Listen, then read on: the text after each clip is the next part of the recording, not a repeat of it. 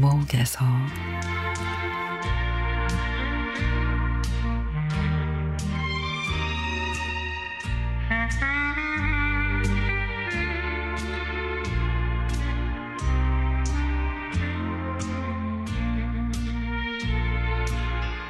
저는 고등학교 교사입니다.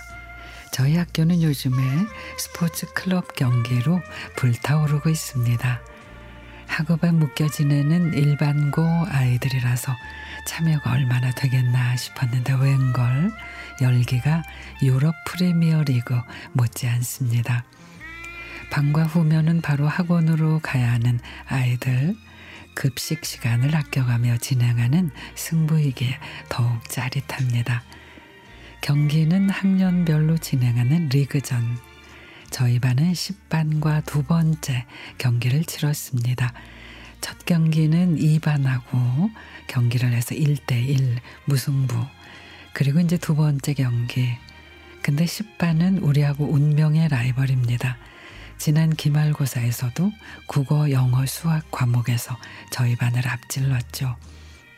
아침부터 오가는 녀석들의 신경전이 귀여워서 예 이기고 지는 게 뭐 대수니 그냥 즐겨라 즐겨 라고 했지만 내심 저도 승리의 짜릿함을 기다렸습니다.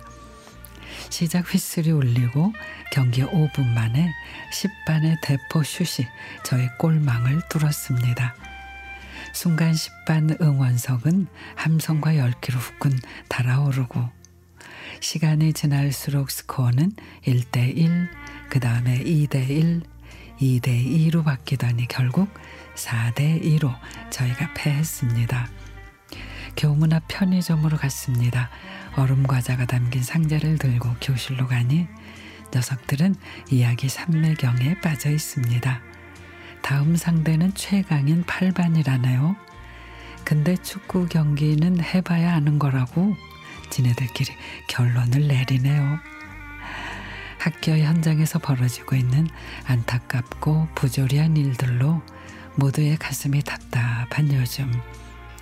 아이들에게 상처를 주는 것도 사람이고 위로를 주는 것 또한 사람임을 깨닫습니다. 구르는 공에서 행복을 찾는 아이들의 모습에서 희망을 봅니다.